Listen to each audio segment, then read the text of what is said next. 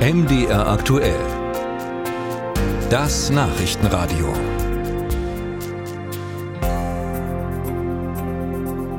Jeden Tag wird inzwischen die ukrainische Hafenstadt Odessa vom russischen Militär beschossen. Nicht nur der strategisch wichtige Hafen, auch wichtige Kulturerbestätten wurden bombardiert und massiv beschädigt. UNESCO Weltkulturerbe wie die Verklärungskathedrale. Andrea Beer ist unsere Korrespondentin für die Ukraine in Kiew. Frau Beer, äh, was genau wissen Sie über die angerichteten Schäden? Also das war ja gestern bei dem russischen Angriff schon am Sonntag, äh, dass die historische Alltag von Odessa mal wieder getroffen worden ist.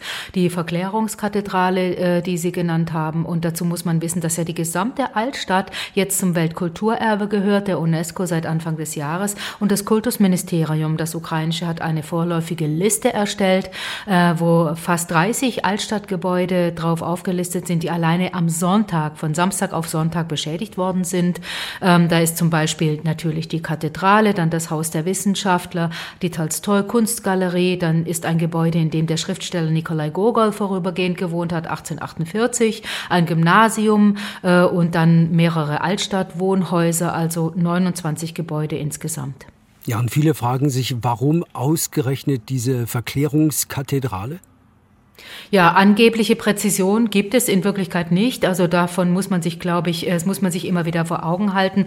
Denn was die russischen Raketenteams da nun programmieren, das kann man eigentlich oder ich zumindest nicht sagen. Aber die Erfahrung der vergangenen 17 Monate zeigt eben, die Altstadt als Stadt ist ein Ziel. Die Menschen, die dort leben, natürlich leider auch. Wenn es die Verklärungskathedrale gibt, ist das eben entweder einkalkuliert, also Zerstörung ukrainischer Identität, ukrainischer Kultur, ukrainischer Städte, Städte oder es eben ganz gezielt, genau wie eben die anderen Gebäude und vor allem eben die Menschen. Die Verklärungskirche gehört eben zur ukrainischen orthodoxen Kirche. Die gehörte bis Mai 2022 zum Moskauer Patriarchat. Ähm, das ist in der Ukraine ein Riesenthema, weil diese Leute dort noch äh, unter Verdacht stehen, äh, weiter mit Moskau zu kooperieren. Und die russischen Propagandisten schlachten das jetzt so aus, die Ukraine würde in Odessa Gebäude angreifen, mit denen sie nichts zu tun hat. Also verdreht das zu einer angeblichen Attacke auf russische Kultur, also eine glatte Lüge. Äh, und wie reagiert die Ukraine auf diese neuen Zerstörungen?